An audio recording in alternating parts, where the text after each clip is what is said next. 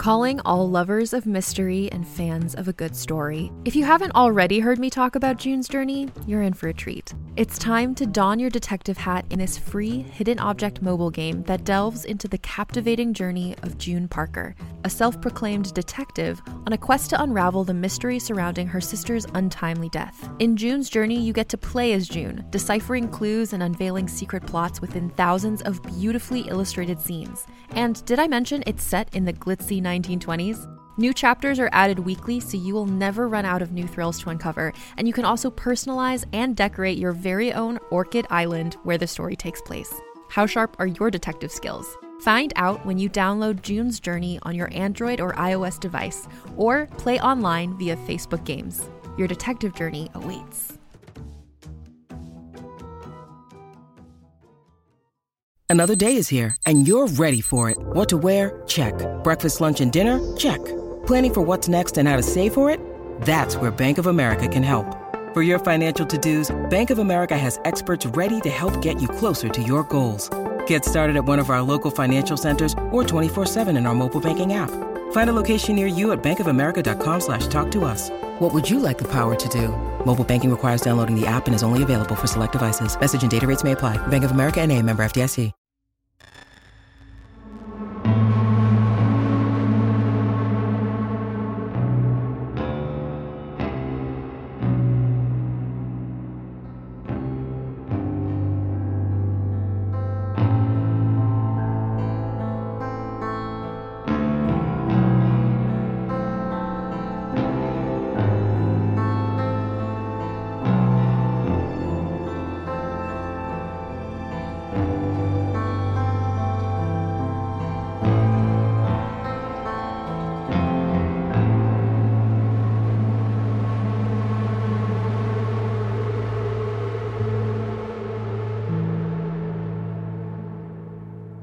Welcome to Season 2 of Shadows at the Door, the podcast.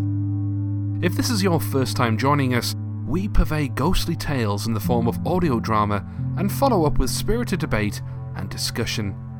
We're absolutely thrilled to be back, releasing episode 1 a little early to entertain listeners during a no doubt long weekend indoors.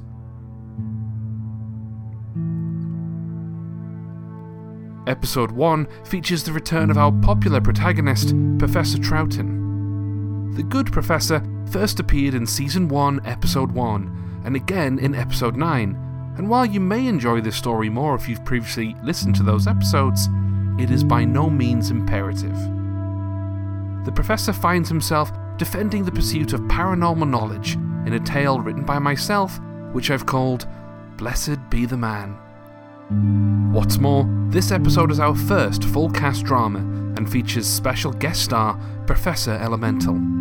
Join us after the story for more information. But for now, it brings me great pleasure to once again ask you to gather around the fire, pour yourself some tea, so that we may begin.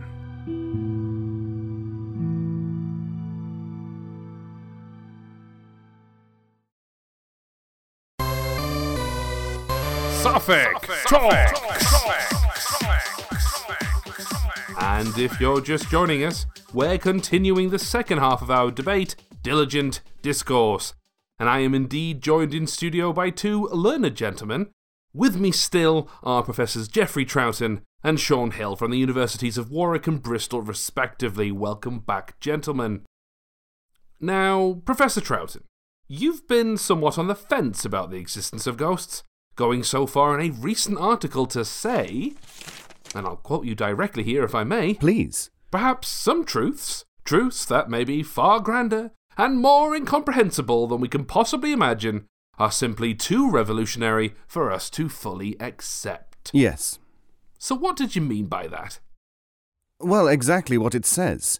The universe doesn't owe us condolence or consolation. It does not owe us a nice warm feeling inside. And yet we're all desperate for exactly that, so much so that when evidence appears to the contrary of our terrestrial understanding, we're too quick to disregard it rather than analyze it and consider the ramifications. Uh, to simply eh, consider that we may not have known everything. Professor Hill, I see you're shaking your head there. Yeah, I've heard these sorts of arguments before.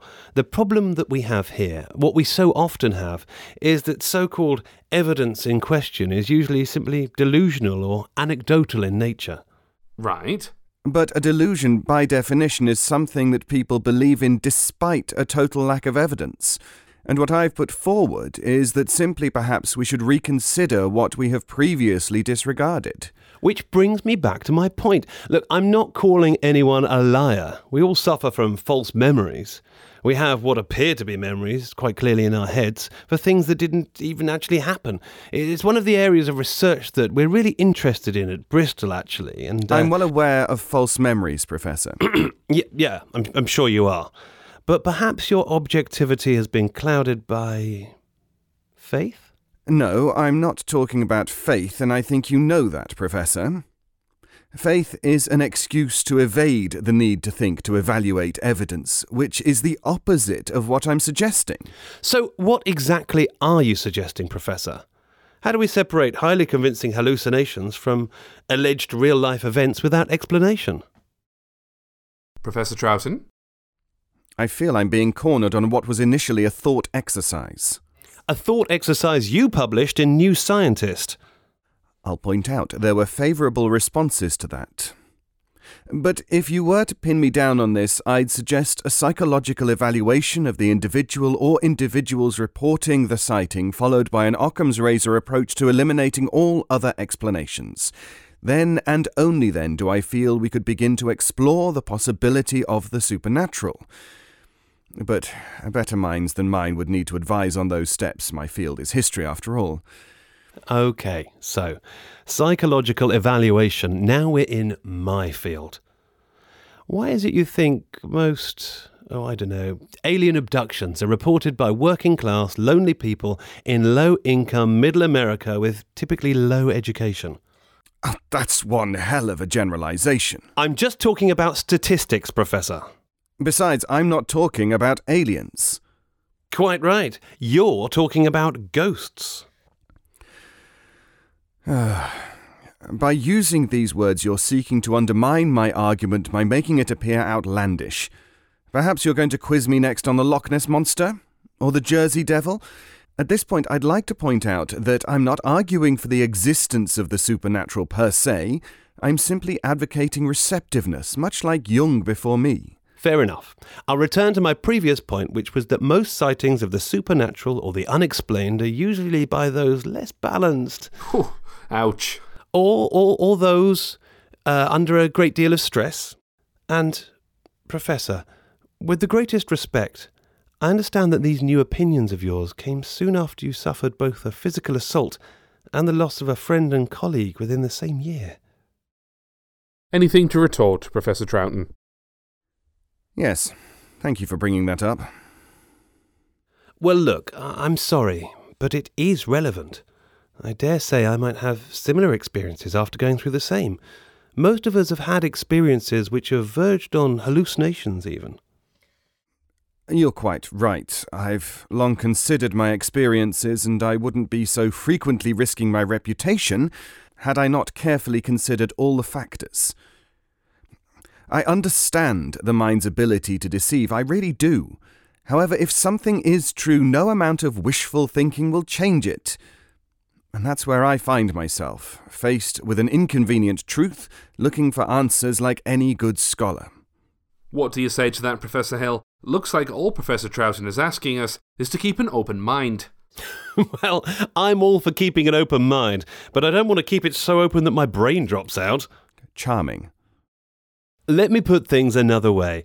Professor, you lecture history, yes? Specializing in the Tudor period, yes. But in your wider studies, how many religions have you seen come and go? How many gods disproven? Witches falsely accused? And yet, amongst all that, the sighting of spirits has prevailed. Almost all cultures report sightings or belief in ghosts. It's even spiked in certain periods, and yes, there are many rational explanations, but among all the falsehoods and fakes could be genuine sightings. I don't know what else to tell you, Professor. I wish I had better answers for you besides anecdotal evidence or what if scenarios. I'm probably not as entertaining a guest as the show had hoped. Nonsense. Although listeners will be pleased to hear we have an actual medium coming onto the show next Thursday to channel the spirit right here, live in the studio. what? Good grief. That's it for today, guys. My thanks to Professors Troughton and Hill for joining me on Diligent Discourse. Um, thank you. Thanks again, guys. Real pleasure. Uh, here's our runner. He'll show you where to go. Okay. This way, please. After you. All right, thanks. Just around the corner here. Ah. First radio show, was it? On this topic, yes. Otherwise, no. Well, it was uh, certainly interesting. Hmm, quite. Right, here we are. Thanks again. Exit is just here, the way you came in. Oh, and there's a member of the public waiting to see you, Professor Troughton. Me? Hmm. Think they have something to sign. They've been quite persistent. Okay, thank you. Thank you. Look, I apologise if I overstepped the mark in there. I didn't mean to bring that unpleasantness up. You know how debates can be. Well, yes. Well, then it's settled. Excellent. Firm handshake. Right then, I'm off. Ah, 4.30. I mean, that's technically evening, is it not? Perhaps a glass of wine. Best of luck, Professor. And same to you. Safe travels. Good evening, madam. Good evening. indeed, indeed. Thanks for waiting, miss. Right, I'll leave you to it. I hope to have you back another time, Professor. That'll be the day. Professor Troughton? Ah, hello. I was hoping you'd sign my book. Oh, it'd be my pleasure. Roses by other names. Oh, this takes me back. I hope you haven't put yourself out in coming down. I was in the local Waterstones a few months ago. Oh, no, not at all. Um, I was just listening to the show out there, actually. I I thought he was rather harsh. Oh, I'm quite used to that by now. So, who am I signing this to? Underscore spooky doc. Hmm?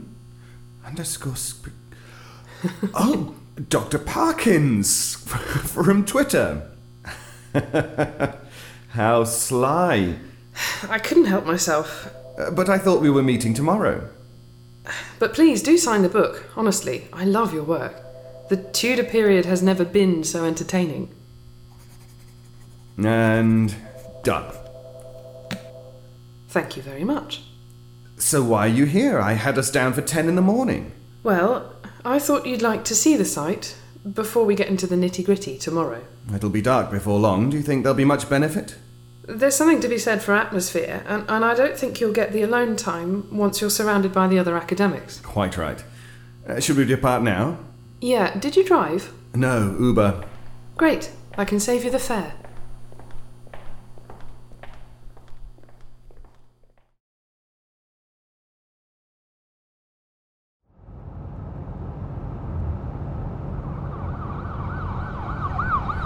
So I wasn't really expecting to see the site before I had opportunity to review your notes in full. Uh, we're looking at early 18th century, aren't we? Very early, uh, 1701, it looks like. Precise. Well, I've been able to ascertain a lot from the parish records. The remains found are almost certainly those of one Martha Good. Oh? It seems Martha and her husband uh, moved to the area from Manchester. They lived not far from here, just by an old oak tree. An oak tree. That details in the records. Well, that's just it. Just as they arrived, it was noticed that a pine tree had started to grow from the trunk of the oak. Um, a tree within a tree, effectively. Hmm. Well, if that tickles your interest, you can imagine what the locals were like. Strangers come to town and a strange new tree grows. And all during a bad season for farming. They lost their shit. Oh dear. Exactly. And back then, there was a belief that witches could turn into elder trees, and never mind that this was a pine tree. It- It's so stupid. Anyway, The records describe a neighbour who tried to fell the tree to no avail, but as he cut into a branch, it bled. Of course it did. Tell me about it.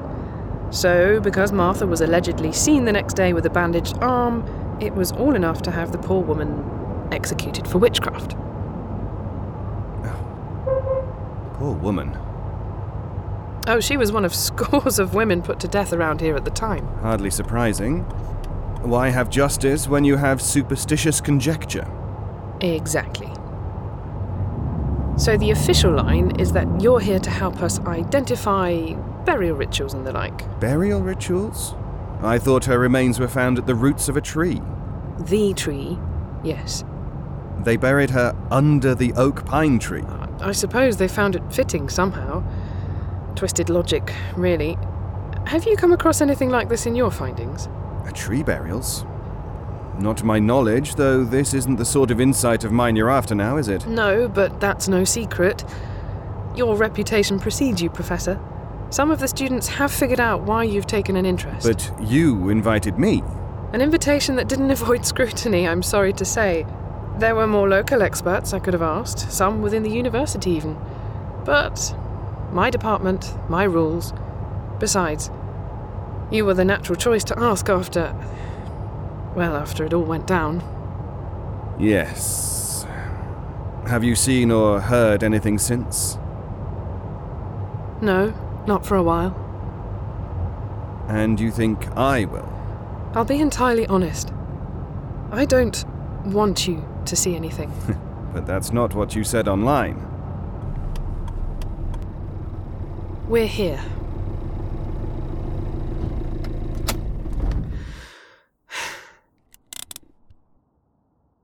Well,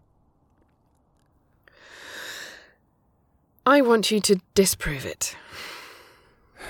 but you know as well as I. I know, I know, but if there is anything close to an expert, it's you. It's hard to argue against what you've seen, even if you were arguing against yourself on the radio. I'm still not entirely sure myself. I just know I'm unsatisfied by my current level of understanding. Well, I believe in you. I mean, Christ, if it were me, I'd be screaming that ghosts were real from the rooftops. I'm sure the university would enjoy that. Oh, you have no idea. That's why we're here now, really off the record. you know, it can be very dangerous for me to be off the record on this topic. I didn't drag you to Suffolk for trepidation, Professor. Jeffrey, please. Oh, oh, okay. Uh, then you get to call me Roslyn. Roslyn, it is.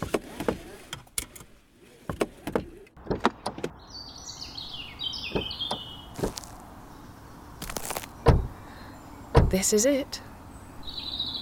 So, this is the churchyard. This is it.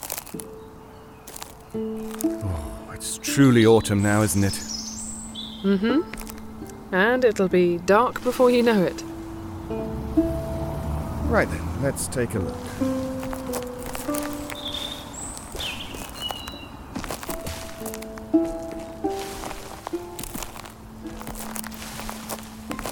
You know, for all my apprehension, this is almost exciting.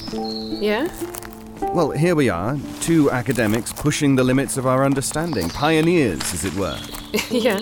That's a very grand way to describe two fools ghost hunting in a graveyard. Very good.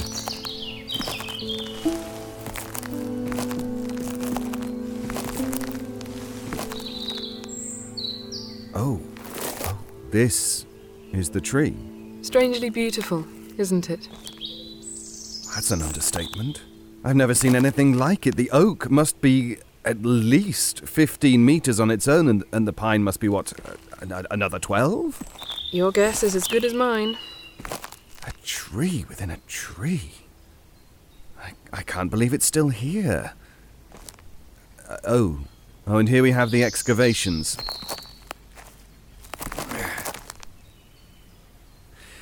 And uh, the remains were here, within the roots? It was like the roots had wrapped around them, uh, trapped them, even. They were quite difficult to remove without damage.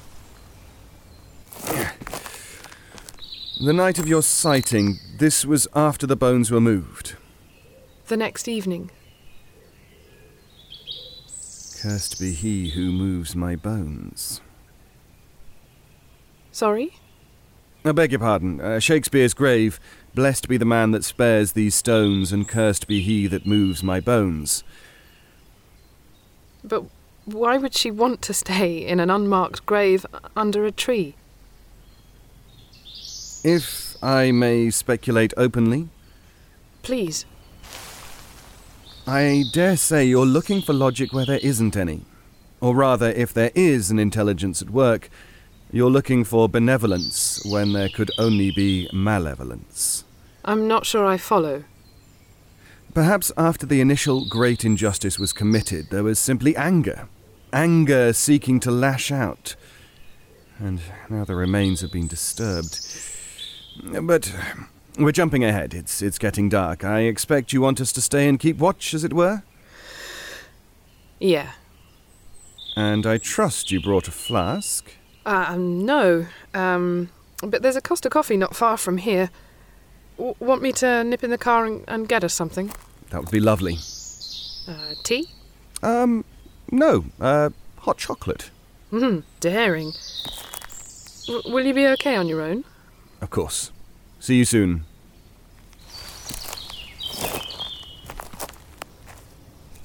Won't be long.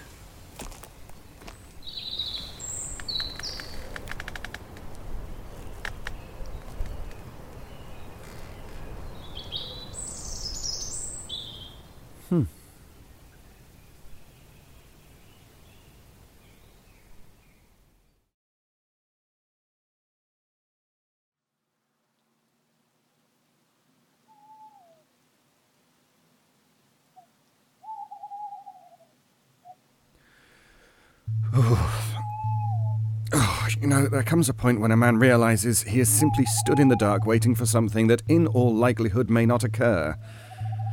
How's your hot chocolate? It's hot and chocolatey. Mm, I think the chocolate's congealed in the bottom of mine.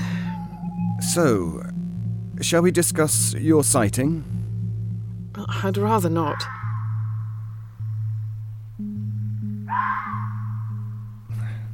It's just a fox. I know that. I'm just on edge, that's all. See? I'm okay. It's fine. You should have seen some of the states I've been in this year. That bad. I still struggle, as a matter of fact. I'm sorry. Thank you.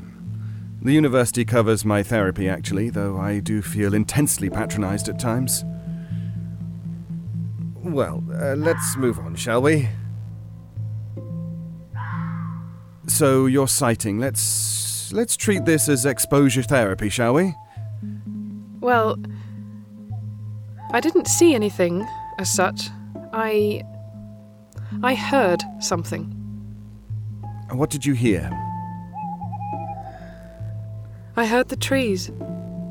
I heard the branches bend and creak like they were about to snap, but there was no wind. I know how this sounds, but it was like they were alive. The whole area came alive and, and seemed to to bear down on me. This was after the rest of the team had gone home? That's right. After the discovery, we set up, removed the bones, and I was last on the scene. And that's when everything came alive. This is why I was vague online. It's so bloody hard to describe. There was no ghost as such, no singular presence, just the trees watching. And then they started to re- reach. Okay, what is that? Likely the fox or a cat, Roslyn. There are reasonable explanations. You know this. You're right. Ugh. I'm sorry. Don't be. Please. Fear is good. Fear keeps us alert. You heard on the radio earlier, we have to remove the obvious before we look at any other explanations. Process of elimination. I'm ready to believe as much as you do, but all I hear right now is the natural sounds of the environment. Okay. I mean, do you feel watched right now? Do you? Yes. Ever since the first moment, especially now near these fucking trees. I wouldn't even be here if you weren't with me. You don't feel it? I haven't stopped feeling watched in some time. And I'm trying ever so hard not to let my imagination get the better of me right now. Let's continue because we both know you won't be able to speak this freely in front of your peers tomorrow. Okay. So, you said this presence followed you? Something physical? In a. in a manner of speaking. There's a tree by my house. For the last few nights, calm nights, I hasten to add, it's been knocking on my bedroom window. And no, it doesn't usually do this. It's too far from the window. This is literally the first time it's done this. Yes. Tell me you heard that. I did. Then, going by your logic, I'd say somebody is with us. So it would seem. Hello? Hello? Um. Kids out for a drink, maybe? Something like that. Is someone there? Let me use the torch function on my phone. I- there we are. It's bright enough. Keep scanning.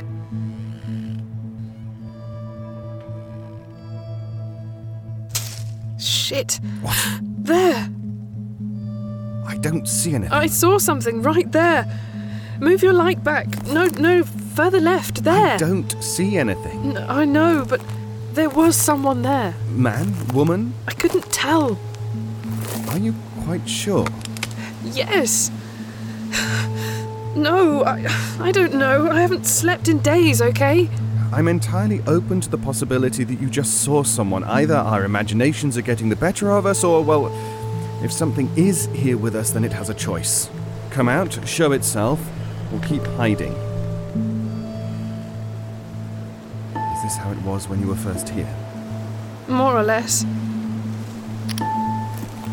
Is this what you want? Fear? Because you're in luck? we are frightened. Troughton. If you want somebody to listen, we can listen, we can help. But so far, all you've succeeded in is scaring us. And what does that accomplish? Troughton? what? The tree. It's moved. Moved? How exactly? It's closer. Closer? The branches, they're nearly touching you, and I swear they were six feet away a second Actually, ago. I think you might be right. Oh, fuck. We should go. Fine, yes, okay.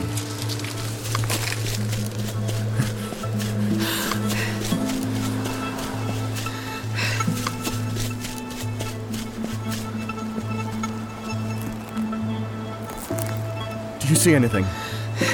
No, but there's the car. Come on. Wait! I'm trying to see if they're moving. I have to know. Get in. Uh, Just another few seconds.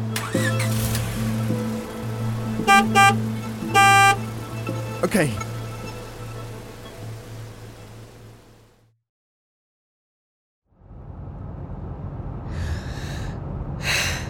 How are you now? I'm tired, Jeffrey. I can imagine. I suppose you can. I'm just so fucking tired. Did you see anything at the end? I don't know. The wind had picked up, they were moving for certain, but unnaturally, I, I couldn't say. It's possible we both overreacted. It's also possible we. uh, we didn't. No further forward. I've been on edge like this for days now. I think either way, you need some sleep. That we agree on. I can't bear to sleep in my own house, though. That fucking tree.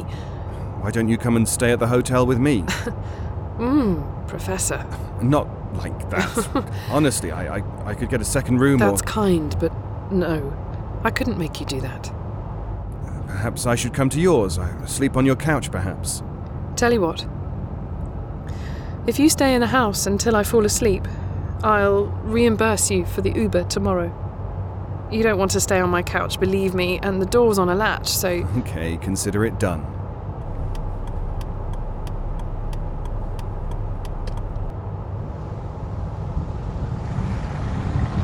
Hmm. It's not far. So. You saw the tree move behind me? Well, I. I saw it was closer after I'd turned away. Okay. At one point, I thought I saw a few of them move. Not swaying in the breeze, but actually reach out. But I can't be certain if it was just the pine oak tree, or a few of them, or even all of them. Look, can we not talk about it? Leave it till tomorrow. I understand what it's like to be doubted. I know. I just have to be sure, to be absolutely, to be completely, utterly sure. Otherwise, I'll be chasing every sighting of orbs at British heritage sites or having to sit in at, ugh, Borley Rectory, for Christ's sake. Professor Troughton, ghost hunter. Please. But you heard how Professor Hill spoke to me, Rosalind. I'm only ever going to encounter more of that in my career. Soon, Warwick would become too embarrassed and I could find my position untenable. I need a solid sighting that can't be explained away with an allusion to my mental health. That's why I reached out. I know. I don't mean to make you feel belittled. If you saw how many invitations I've received since I started writing about this. Uh, but I came to you because I respected your work, your mind, your reputation. And because you were desperate to feature on Suffolk Talks. oh, of course. Christ. I hope I can sleep tonight. I hope so.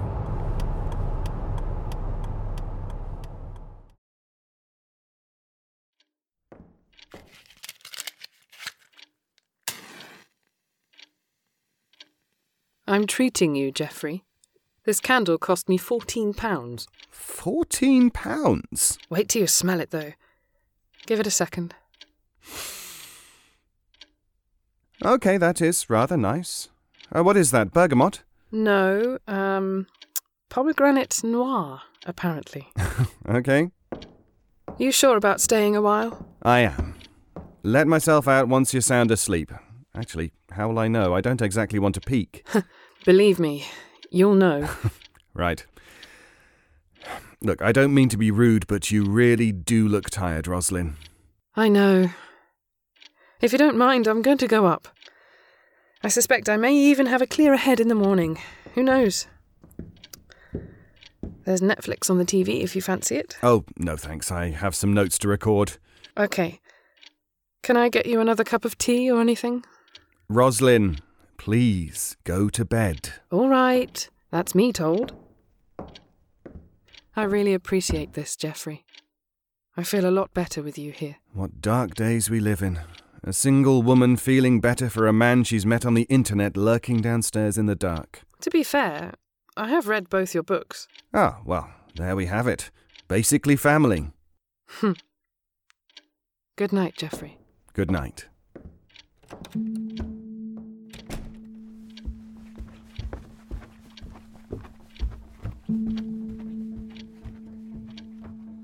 Right then.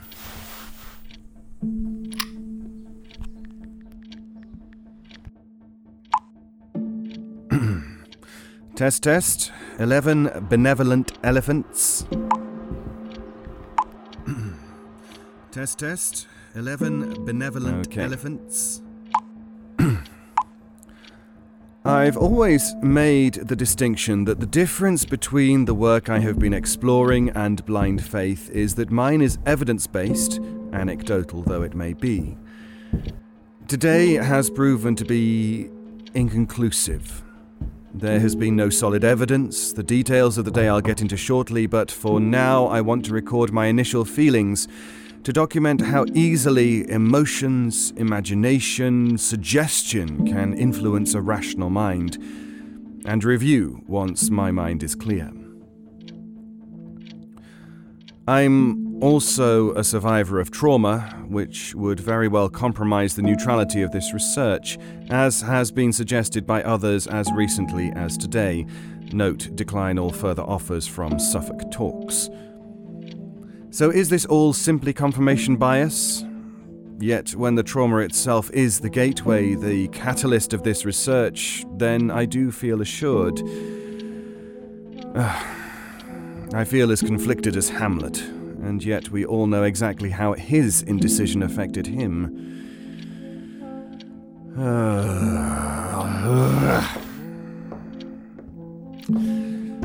And yet, despite the rational explanations I've offered, despite Parkin's admission that she is dangerously sleep deprived, despite everything, I now stand with eyes fixed on trees across the road, dancing in the wind. Is it the wind? Or is it something else? Tomorrow I get to review the site during the day. Perhaps the movement of the trees will seem less sinister in the light of day and the presence of others. What is that?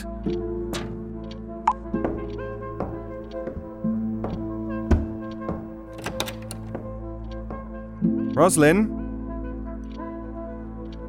Roslyn, is everything okay? Must be fast asleep, poor woman. I suppose I'll give it 15 minutes or so and call my lift. Now, where was I? Jesus! Roslyn? I'm coming! Roslyn! Good Lord, Roslyn, where the hell? The window. She, she's been pulled out. Oh, Christ! I'm coming!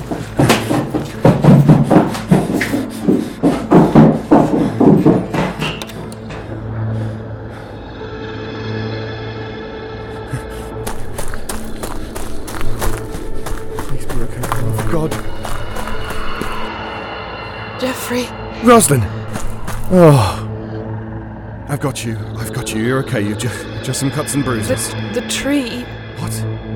it, it reached in, t- took me. The tree. The tree. I have to move you, okay? I, I don't know if you've broken anything, but you have to hold on to me, okay? Okay. One, two, three.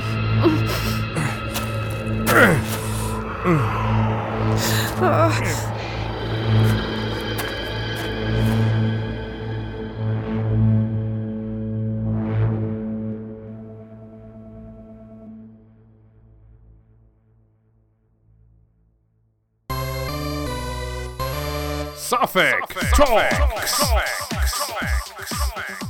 It's 1.30 in the afternoon, the sun is shining, and most of Suffolk is recovering from last night's freak storm. Phone in and tell us your experiences. Is your car damaged? Cat didn't come home? We want to hear. Okay, we're speaking to Alan about what he saw last night. Alan? Yeah, my neighbour was rushed into hospital last night. Nice girl, works at the university. But, yeah, the wind was so bad the tree between our houses smashed into her window. She must have got caught in the branches, poor girl, and was thrown outside. Wow. I know. I saw the whole thing while I was brushing my teeth. Luckily, she had a gentleman visitor staying over who rushed out immediately while I called an ambulance. Uh, they both just come back, actually. Looks like she has a broken leg. I said to my wife that the tree was too big, but did she listen like hell she did? Just like when I told her there was a storm coming, did she listen? Go on, guess.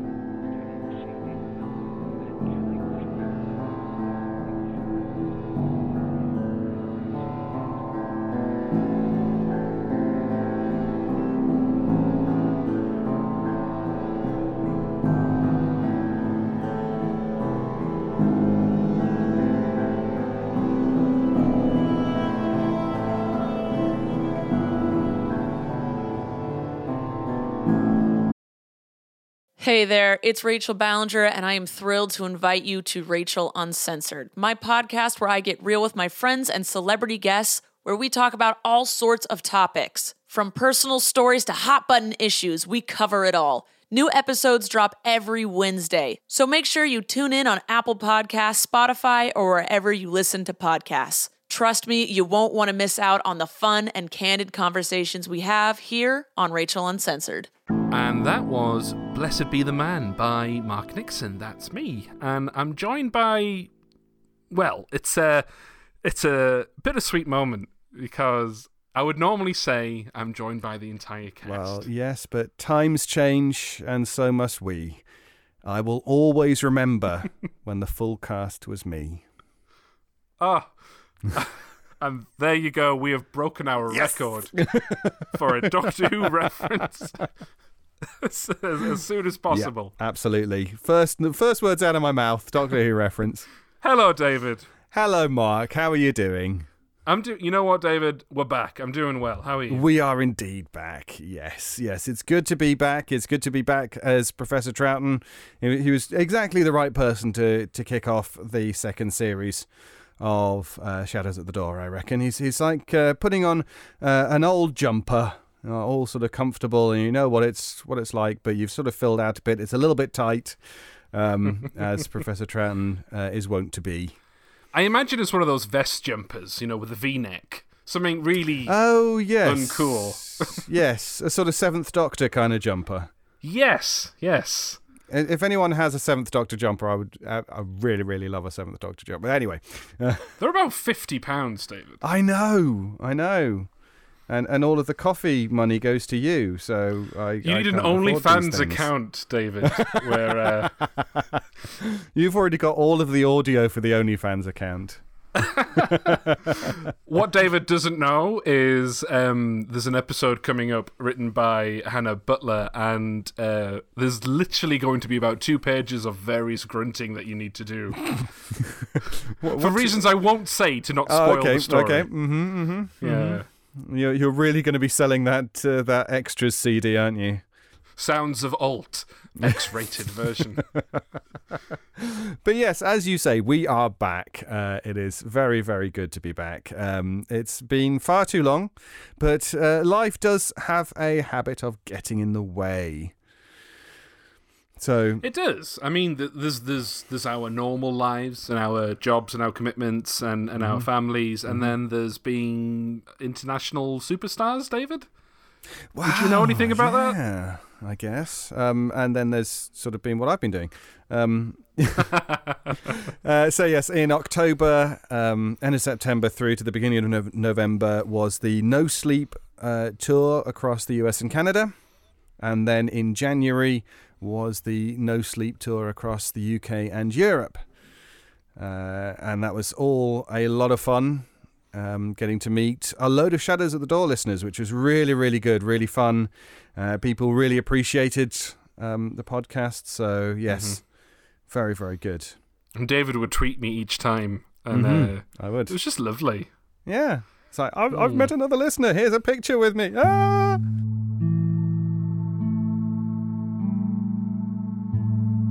And and this is, of course, not only is it a special episode, David, because it's episode one of season 2 Mm-hmm. but it's our first full, and I believe everyone can hear me doing the quotation marks. It's our first full cast episode.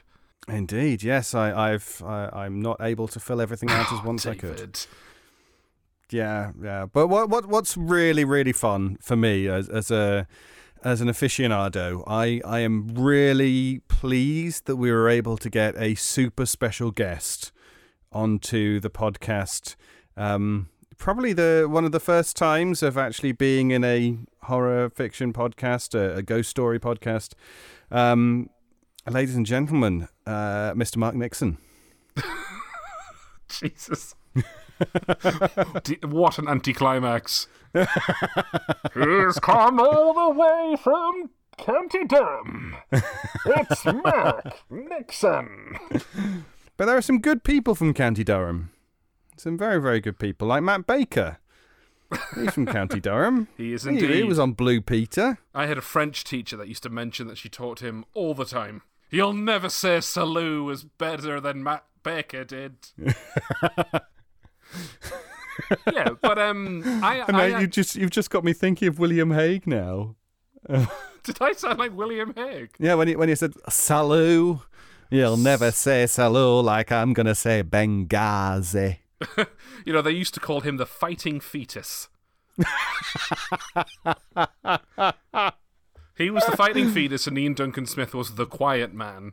Oh God, yes. William Hague, I believe, was a vampire. But enough about Tory unelected Tory leaders yes, of the Conservative Party. yes. You know, I actually uh, dipped my toes into voice acting when I was about 16. What? when I was a kid, I used to get really bullied for my accent because my parents were really strict on accents, and so I actually spoke with pretty much RP from a, a kid, and I had big sticky out ears, so I used to get called Prince Charles all the time. But um, when I was getting into my teens, I didn't quite sound as northern as I do now, and uh, I don't know. Everyone just kept telling me to do voice acting, so I, I did it, and I did a voice reel, and I was and I had actually got a gig doing uh, the traffic reports for a radio station in Newcastle. Yeah, but I, I had to drop it, David, because I, I entered an exciting career in part time work in Matalan. In Matalan. Yes. You chose Matalan over the star of uh, the the airwaves that would be traffic and travel with Mark Nixon. Well, it was an hour's commute there and back, and it wasn't paid, and Matalan was paying me, and I remember this three pounds thirty an hour Three. Whoa. to, to, to fold polo shirts. and I, as I was folding those polo shirts, I said, "Just you wait. One day I'll be reminiscing on this."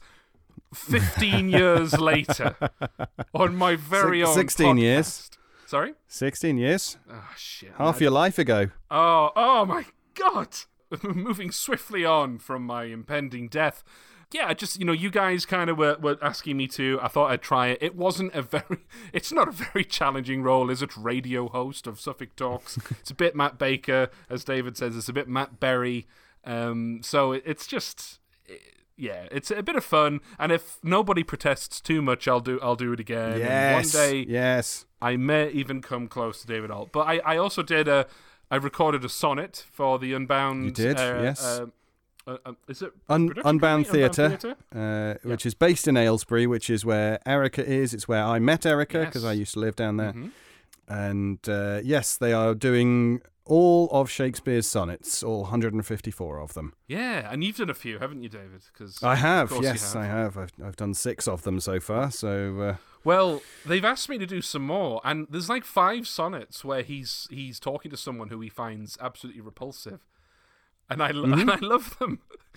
Just- was- in faith, I don't love thee with thine eyes, for they in thee a thousand errors note. I know, Mike. You're just you're just picturing me, aren't you, as you as you say all of that? I don't know. The, the, the person who he's describing in the sonnet is so impossibly vile. But uh, I want to do some homework because I know there's a few where uh, a lot of scholars believe he's actually talking to a man. Mm, Uh, yes. I mean, he is in the early ones because he's on about he's convincing him to have a child, isn't he? Mhm, yeah. And then, but there are some where I think there's there's for some reason I know that there's 52 scholars that have published papers on thinking that Dickens, Dickens saying that Shakespeare was was uh, a bit gay. Bisexuality is a thing, Mark. I, I hope you're not going for bi erasure here. oh Christ! Because I get very militant on Bi Visibility Day as well. It's very nice to But be yeah. able to, to highlight that for you, Mark. Thank you. You're yes. Um, but yeah. Any, anyway, uh, I just think a bit gay sounds funnier sometimes. Oh, but you- um, you think being gay is funny? Oh, shut up! You know, speaking speaking of Shakespeare, David, Yes. blessed be the man. Yes. We we we dropped some Shakespeare references in our in our story this this week because we're a very highbrow podcast. We are indeed, absolutely. And I think it was you who gave me the inspiration because I, I, I think there was a discussion in season one, and perhaps someone who may remember it better than me can can tweet at me and, let- and let me know. But I think David, it was you who who did who told me the uh, the uh, blessed be he who um oh what is it blessed be he who Uh, mines these stones yes. And cursed be um, he who moves these bones. yes. But the, the the plot twist, David, is they did an X-ray on Shakespeare's grave. I believe in at the at the turn of the uh, millennium, just to see what his skeleton looked like. I Mm, suppose I- I, mm-hmm. don't know why, but uh, maybe they thought there'd be a quill in his hand or something. But um, they found that the skull is missing. No. Yeah, so um, somewhere, somebody had Shakespeare's skull on their mantelpiece. Mm. You know, maybe it was someone whose whose whose wife he had seduced, hmm Or it could just be a fan, you know. or a fan. Who knows? In in 150 years' time, maybe someone's got Mark Nixon's skull on their mantelpiece. Oh, I would definitely haunt that skull.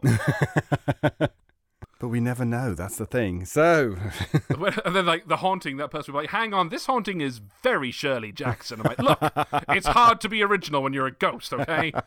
Now, if you don't mind, I'm going to slam this door a little bit more and move your keys." yes, woo. So, talking of, of, of Matt Berry, who who is this Matt Berry? Who, why why did you choose to channel him? Oh god, I used to be able to do a good impression of Matt Berry. I don't know what happened to my throat, but I can't. I can't do it anymore. And uh, Matt Berry is. He's just. I really enjoy. He plays the same thing all the time. he plays. Uh, a, like a somewhat incompetent, misogynistic, sexist, and you know to varying degrees of intelligence. So he was Mr. Reynholm in the IT crowd, and then he was uh, Toast in Toast of London, where he plays a voice artist, which uh, I absolutely love. Um, and I want David to watch it because hmm. it's it's just all the adventures of a, of an actor, and because he's an actor and he's ashamed of being a voice artist, oh. and, and yet that's where he gets most of his income from. Tut tut. The smooth taste of red carpet cigarettes is coming to the Democratic Republic of Congo. Everybody knows that cigarettes are good for you. Red carpet cigarettes. Once you smoke one, you'll want more and more and more. And, and, oh, and he's also been in. Oh, and of course, a lot of people will know Matt Berry from What We Do in the Shadows, the uh, the TV show where they have like a mockumentary of vampires. And it's, uh, it's really funny. But I, I just, I don't know. I think Matt Berry's got a great voice, and I try and do the bad impression when we have the, the radio ident for Suffolk Talks. and yeah, uh, just a bit of an indulgence there. But I think you you were more excited for the other person that we had got onto the show. I mean, as excited as I, as I was to hear my own voice. Mm. Uh, You were really No. you were you were super excited to welcome Gemma Amor onto the podcast. Yeah, Gemma. Um, Gemma's a phenomenal writer, and you will hear more of her work i- in in this season of Shadows at the Door. Uh, yeah, and, and, and, and as we discussed in the hiatus episode, Gemma is also an actor, and it was just a thrill to have her play Parkins, which. Um, as many of you will uh, will not be surprised to hear that of, that name is of course a reference to the to the story "Oh Whistle and I'll Come to You, My Lad" with Professor Parkin. Uh, I just put an S on it, oh, so look at you. You know, because I'm a I'm a rebel. yeah, and and then of course we have our special guest, uh, Professor Elemental, uh, Paul Alborough, and this, and I think that'll mean a lot to a a niche group of people. because uh, for for those of you uh, unaware, uh, Paul or Professor Elemental is a is an artist, a singer, like a rapper of chap hop, and and and I'll let Paul explain in his own words what that is soon. But basically, it's it's like um, it's like if hip hop had been invented by Victorians, Hmm. and and it's very wholesome. It's rapping about being British. I mean, not the colonialization, but the um, like Being able to rapping about- and um, well, yeah, like um, knowing how to use a kettle. yeah. Well, there's there's a whole song, "Cup of Brown Joy," Mm-hmm. where um he, he raps about having a cup of tea and what what pursuits he'll do to get tea, what strength he likes the tea, and there's everything stops for tea. Oh yes. Uh, and um, I mean, even in his diss track where he he's attacking another chap hop artist, Mr. B the Gentleman Rhymer, he's very polite. He's like, "I don't like your tweed, sir," and you have a granddad's moustache and, and all that kind of thing. But um, what I was saying to David before we started recording is is in these in these like troubled times where we're all you know we're all facing challenges right now. That to me is a really it's a, it's a really nice pleasure for me to listen to to such upbeat and wholesome music because there's often you know behind the silliness there's there's messages of kindness mm-hmm. and and and Paul Professor Elemental he's just a really nice guy and it's just and he brings a lot of pleasure into so many people's lives. And then I found out that he's really into horror. Despite this this nice image you know he's he's he's because he released this uh, this collection of horror stories called Tales of Wrong that I I was really uh, pleased to get a copy of and and he, he's done it under the Professor Elemental label and I was reading it and at first well I was at first I was like okay well this is a bit of a gateway into horror for people who aren't that familiar with horror because I mean as David will attest. I am somewhat of a horror snob. Well, you you are the editor of a horror publishing house, so Yes. yeah, that kind of comes with the territory. Yeah. And yeah, but at the same time, I, I read more and more, and, and it, it kind of it was very much like H.G. Wells. And, and then there's a story about Spring-Heeled Jack, which uh, we, well, we'll talk about in a moment. Where uh, yeah, and I just really enjoyed it. It's beautifully illustrated, and, and uh, we'll we'll put a link to to where you can get a copy in, in the in the podcast notes. But it's absolutely uh, it was just really it was just a cracking back to basics collection of bizarre and esoteric horror. Fantastic, yeah. Yeah. Back before Christmas, I think we're talking um, November, or was it even early December? I went. Uh, Professor Elemental came and did a gig in uh, Newcastle, and we'd been talking, and uh, I met him before the gig uh, for a bit of a chat, which I will play seamlessly right now.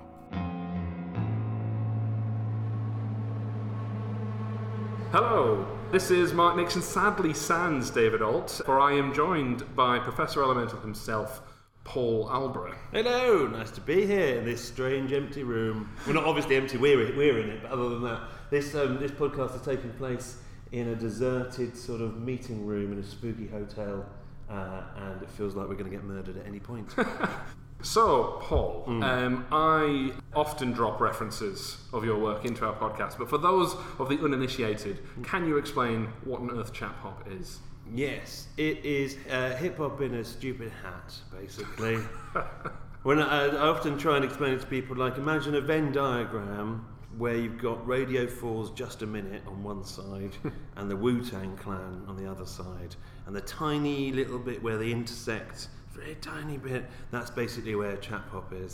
so it's, very, very, it's basically a very English form of hip hop, a kind of like parody of the middle classes and of uh, the posh, cosier sides of England, with the slightly anarchic underside. So it kind of begs the question then why horror? David and I have already been discussing Tales of Wrong. It doesn't seem the natural leap, but obviously you are a, a big fan.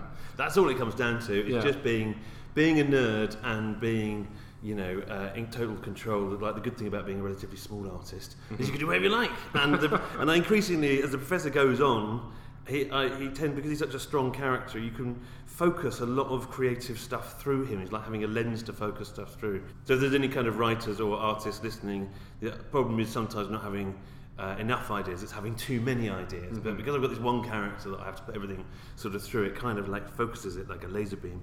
Uh, and I just love, I love horror. Like I love it so much. There's a kind of pillars of sort of comic books, hip hop, and horror. And horror is kind of the one that I, in some ways, love the most because hmm. it's um, still universally reviled and difficult to talk about at polite dinner parties, isn't it? It's really, Definitely. it's not an easy thing to say that you like without hmm. people going, oh, something's a bit up with that. See, this is why I say ghost stories, because you sound a little bit more refined then. yeah, it's true. Dare I say? Oh, ghost stories, they're rather classy. But yeah, start talking about the human centipede or the Serbian film at a polite dinner party mm-hmm. with some new friends. That, And that's it, because in, in your song We Love Horror, you do pretend to uh, defend the Serbian film. Have you actually seen it? What do you think? Delighting in the horror best left unsaid. In a polite dinner, let's begin our next meal with a discussion on the merits of the Serbian film. Oh, it's gone quiet. I like certain things. I'm not a dirty pervert, doesn't mean I go out murdering.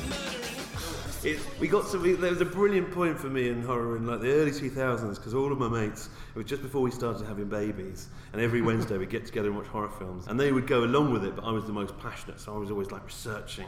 And in the early 2000s, there were these amazing French sort of wave of extreme French cinema. And there was one film called Martyrs. Yeah, uh, and, I, and we'd so so many things, and almost every night ended with them just going, "Paul, that was shit. I hated it." And we go, "Oh, the next one will be good. Don't worry." And we finally found these films that were actually quite good. And then, just as we were kind of unable to do it on a weekly basis, as all sort of younger sort of things go, and people start getting responsibilities, the last film we saw was Martyrs, and we kind of sat after that and were like. Well, that's, that's probably enough now, isn't it? we'll probably leave it there. I imagine it's now a support group. yeah, exactly. and, I, and I think Serbian film was just it was it was like it was it was funnily it was sort of funny enough reading about it without having to watch it. So I don't think it's a very good film. Probably it's just like some things like that are quite a good sort of running joke. Or So, what what is your favourite? What can you recommend? my favourite horror films are probably uh, the original Haunting, which I absolutely love. Um, a film called L'Intérieur. Um, it's a French film from about 2002. It's the scariest film I've ever watched. I just, it was, I was so scared. Pro- You know, just properly, just outright terror, which you get so rarely. Normally, you're sneering at it or laughing at it or jumping at it, but just to be properly scared.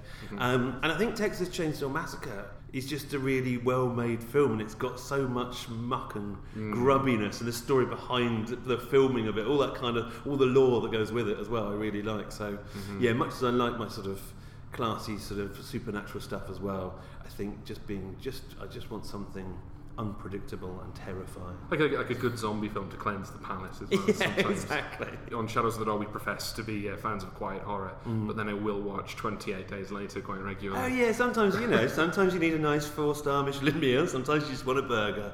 So I'm just going to stuff in this zombie film. Uh, Um, did you see uh, Borderlands?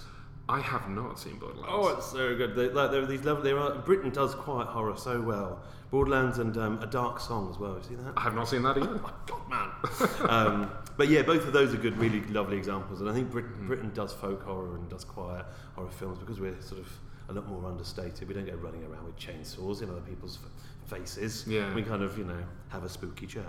Yeah. the, the Witch was interesting because that was a very, very uh, British film because all the characters are extremely Yorkshire in it, and yet obviously American. Did you see that one? Yeah, that was lovely. I really yeah, lovely. Lovely. that shows the sort of level that I'm working with, ladies and gentlemen. That I thought the witch was just quite lovely. No, I thought that was that was a great movie. Really Yeah. lovely, and I've you know got a real soft spot for sort of folk horror anyway. There's something really you know. The Wicker Man would probably be sort of fourth on the list of favourites because it's just yeah.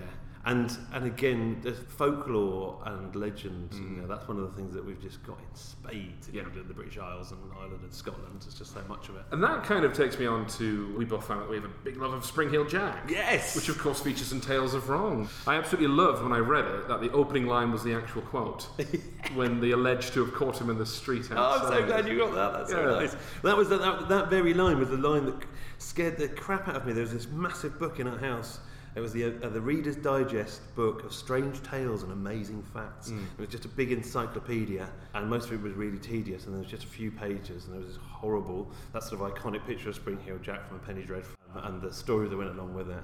And the fact that it was all so, it was the first time I'd sort of seen spooky horror things mixed in with real life, mm. with a bit of ambiguity about the whole thing. No one really, you know, to this day, there's still lots of theories and ideas. Oh, yeah. That's what makes it good. How come you got into it? What, what like, piqued your interest? Oh, I, I, used to go to the local library a lot when I was a kid, and I just picked up. It was like ghost stories for kids, and then I moved on to ghost stories for adults. And I think the first one I read was *The Signalman* by Charles Dickens, Oh, nice. which is just fantastic. And then, of course, there's that adaptation, isn't there? Yes. And then, um, you know, I used to watch a lot of like, Star Trek, and I liked all the scary episodes, like the one where that black blob kills someone. Yes. Yeah, and it's just gone from there. But then I, I- do get rather snobby about it. Um, What's snobby about, like, certain kinds of horror or your, your love of it? No, just like certain kinds. Like I hate jump scares. I just think it's so cheap, and I don't like seeing them work. Yeah. Like if we go really quiet right now, then you scream at me, I'm going to jump, and Yeah. you would be a, a horrible person for it. But and it just seems like a cheap way to scare your audience rather than than building it up. It definitely, and particularly like literally any horror film I've ever seen on Netflix. It's just, mm. it's all of the imagination stripped away. It's all the things that make horror exciting is the unpredictability of it, rather than the sort of like here comes a jump scare, and you know, Yeah. the formulaic nature of it is what ruins it. I think. Mm-hmm. We love horror, nothing quite like it. Got a fresh flick and you're all invited. I know it sounds nasty, please don't cry. It's only a movie, why not try it? We love horror. Going back to when you said the lore about Springheel Jack, so didn't they? Wasn't didn't people think Jack the Ripper was Springheel Jack at one point, or am I making that up? No, I think that might be true, and I, I think they were there were definitely similar times and a bit of a crossover there. I did I wrote a song that I was really proud of because what the most likely theory after I'd read this book was that it was this horrible sort of marquis. Um, Sort of Duke type chap who was apparently just a bit of a wanker and had loads of money and would just go out and scare the peasants. And that sounded like, from all of the different theories, that was the most sort of uh, likely one. Um, uh, but that in itself, because of the kind of level of stuff he was doing, is it is itself very spooky and evil. Just a really horrible rich dude going out there like menacing London. And so I wrote. So, uh, so often happens with songs that I wrote it down. I was like, this is a masterpiece, and then did it, trying to do it in his character, and it was awful. some things work on the printed page and don't work at all as raps, and, some, and I've done it the other way around. This rap is a masterpiece. I shall write it down for the world to. Oh no, it's shit now. things don't always translate. You- You are a pioneer of rap, though. Not many people. Uh, well, I say not many people. There's like two people that do what you do. do I'd say I'm a pioneer of chap hop specifically. I can't say I'm a Mm. pioneer of rap Mhm. because there are literally millions of rappers, loads of them, and loads better than me. um, but yeah, um, yeah, in a, in a field of two, Hmm. I reckon I'm at least the second best one of us. at least. So what, now that you've kind of, I said dip your toes into horror. I'm sure they've been well in, they've been uh, soaking in that for some time. but what do you plan to do more after Tales of Wrong? Or Well, I did. There was a horror festival in Brighton, and at the last minute, I said, "Oh, can I come and do a show?" And Mm. they said, "Yeah, definitely." And I had no idea. The best way with ideas sometimes is to force yourself into a position where you have to create. And so, like, two like weeks- asking people for an interview before their gig? exactly. yeah, right. Oh, yeah, it's going to happen. Uh, so yeah, they did this little horror festival, and um, for about a week before the thing, I still didn't know what I was going to do. So I've written a stand-up show um, that is mostly just about my journey through my love of horror and how it relates to my sort of relationship with my dad and all this kind of silliness. But then tied it in with some stories from Tales of Wrong and some of the weirder Professor songs that just don't Mm. work in a live setting a lot of the time when you start talking about lobbing the heads off chickens or sticking them on badgers, you can lose parts of your audience. Mm. but if you're doing a specific horror show, then it works. So it's just, it, but it's all a question of marrying up me as a person and Mm. the professor as the character, Yeah. and trying to gel those things together. Because Mhm. if it's like Paul's horror show, no one's coming. As a professor, I can make it work. But you don't Yeah. want to tie it all in. I think so many people are aware of, of the Professor Elemental label and stuff, but it, with regards to the inappropriateness of animal magic, I have three year old twins and I regularly play them animal magic. it's They fine. love it. Kids love it. Kids love all the weirder stuff, definitely. In fact, I think you've taught them the word retrospect. That's nice thought, isn't it? Teaching language and giving disturbing nightmares to children since 2008. But of course, we've we've got you in this episode. You've uh, Yes. you've been in that. That was fantastic. and. Uh, I was threatening Paul to try and get him to do one, one of our drunk story, drunk ghost story episodes when he's next in the north. Yeah, that I mean that could that could happen either next time I'm up here or Mhm. later tonight when I grab you drunkenly go, I want to tell a story, I want to do it right now. So anything anything could happen. Oh well, now everyone's got the hopes up. I should probably let you go because I think your crowd. Oh is yeah, we waiting better go do a show. Okay, lovely, Yes, thank you. Thank you so much. Oh, cheers, buddy. Come round quick. I found things that will make you sick. And you just love it like Lecter loves his recipes, like Dr. Heiter loves his very hungry human centipede. We love horror, nothing quite like it. Got a fresh flick And of course, he was mobbed by fans at the end, so we weren't able to drunkenly record a, a, a drunk ghost story as we discussed. But uh, yeah, and, and we've since stayed in contact, and, and we've been swapping film recommendations about once a week. And then I'm, but then he puts me to shame. I'm like, oh, Paul, have you seen this well-known horror film from the '60s? And he's like, yeah. Have you seen like this rape revenge drama? I'm like, oh, oh gosh. um, Yes, talk Yes. about scratching the Victorian veneer and seeing what comes out from underneath. wow. but but I really need to watch this, and I, and I should, in in isolation, be have more time for movies. But uh, I've watched two movies in the last three weeks, and one of them was a film I've seen many times. But I've been working hard on the podcast, so I haven't had time to watch all these films. But I, I look forward to sitting down and and watching them. But I'm not that mad on very gory films. But uh, Mm. David and I were discussing uh, off mic. Um, that there are some good exceptions. So there's the film Green Room, which is um, one of the best uses of gore that I've seen, where it's about this uh, this punk band who end up doing a gig for some neo Nazis, the lead of which is Sir Patrick Stewart. No. Yes. Make it so. Racial cleansing, make it so. oh dear. Make But them yeah, and- go. Yeah, but I'll, I'll not spoil the plot. But uh, as you can imagine, things don't end well. But there are these moments of gore that are that are quite like you're like Jesus Christ. But it's done so well, and and it's phenomenal. And it was one of the last films of Anton Yelchin as well. So Ah, yes. for that reason, I would say watch it. But um, Mhm. certainly, if I'm going to randomly give you a recommendation for some reason, watch Green Room. Mm-hmm. Thank you. Most definitely. Mm-hmm. Yes, because I'm not a, a huge fan of gore at all. I prefer the sort of psychological uh, and sort of ghost story type horror rather than anything with too much blood and entrails and bits. Which is strange, given the number of times I've played uh, people in No Sleep, where there is blood and gore and stuff. David, didn't you do a, a story on tour where you were killing a cow or something like that? Yes, that's right. Uh, in on the second tour, uh, we did Escape the Black Farm, and yes, there was uh, there was uh, killing of animals and people, and removing teeth and various other things like that. And uh, Pleasant. yeah, that was that was a lot of fun. That was actually the the tour where we had supporting acts. Uh, and you may not um, know how a Supporting acts. yeah supporting acts for for a horror podcast. For a horror podcast. What does that look Well, like? Well, in various places, we would have people who had their own horror podcasts. Uh, they would come and do a short 10 to 20 minute um, sort of précis, uh, or, or a special uh, for us to see. So um, in Los Angeles, we had Darkest Night. They came and did, uh, they, they essentially did the first story. And then we came on afterwards and, and did Escape the Black Farm and, and finished off. So we we had uh, Wild Claw Theatre in Chicago and the White Vault in New York City, amongst other things. So um, yeah, that's it's a lot of fun.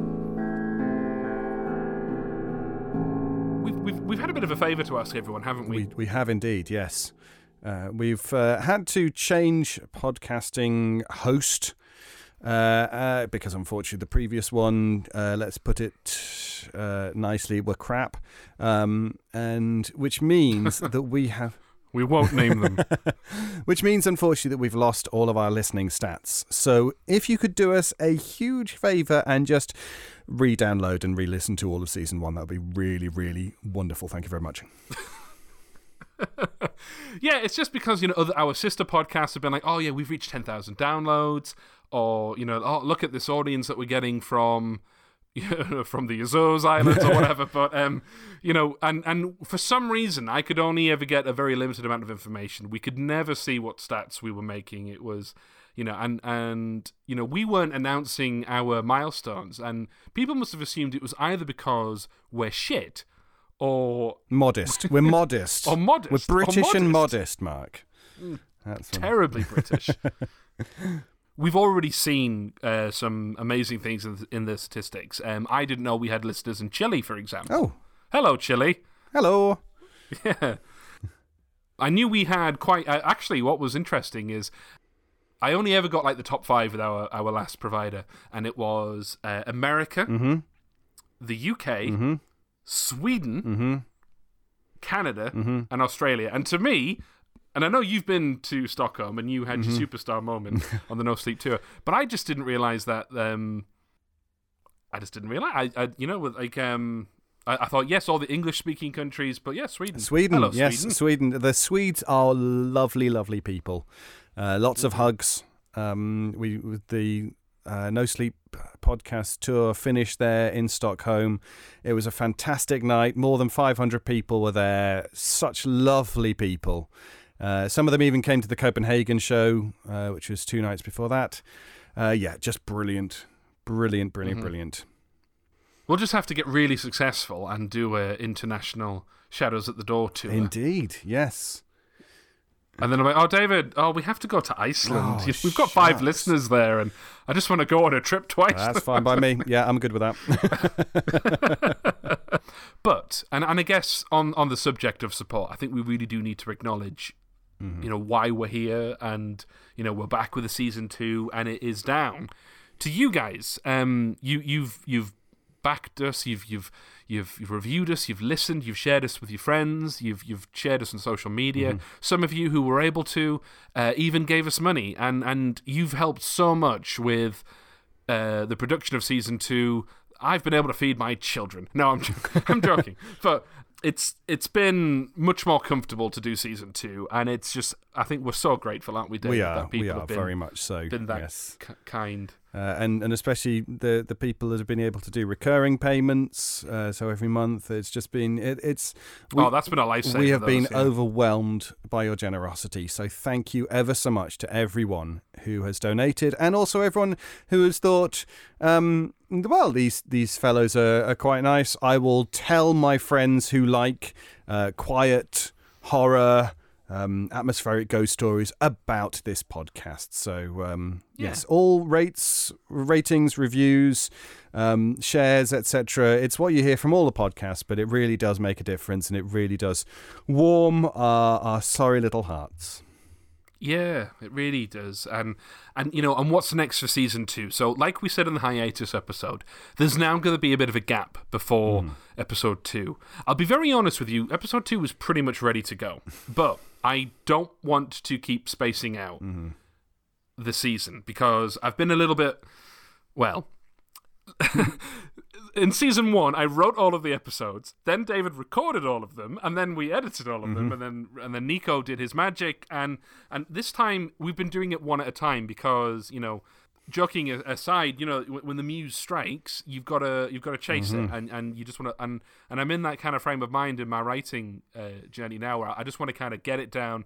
Get it done, get it edited, and then and then it's ready. So yeah, episode one, you've just heard it. Episode two is pretty much good to go. Episode five isn't even finished being written.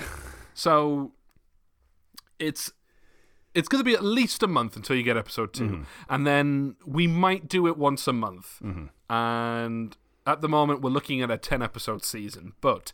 Um, particularly if if we continue to get support, there might even be. I mean, David and I, as we were setting up the mics, we were talking about another adaptation of a classic story that we mm-hmm. both liked, and there might even be room for extra episodes. But we, we, we wanted to get this episode out to you so that you had something to uh, feast upon in these strange, strange times. Uh, but yes, we will endeavour to keep all of the audio goodness coming. Yeah, that's that's all for. So yes, I guess for na- for now uh, that is all. But we will look forward to seeing you again soon. Mark Nixon, I let you go. right in the feels.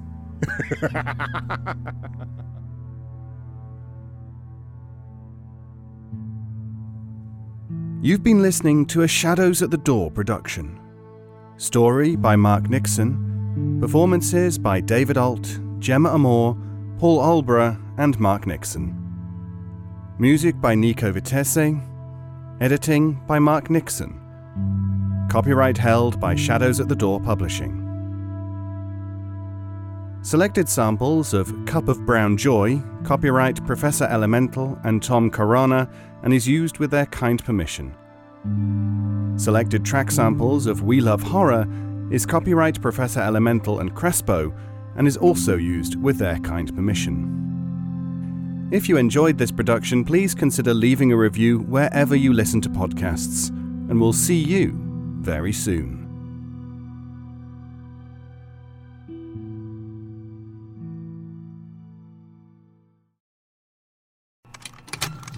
Contained herein are the heresies of Radolf Burntwine, erstwhile monk turned traveling medical investigator. Join me as I uncover the blasphemous truth of a plague ridden world that ours is not a loving God, and we are not its favored children. The heresies of Radolf Burntwine, coming January 2nd, wherever podcasts are available.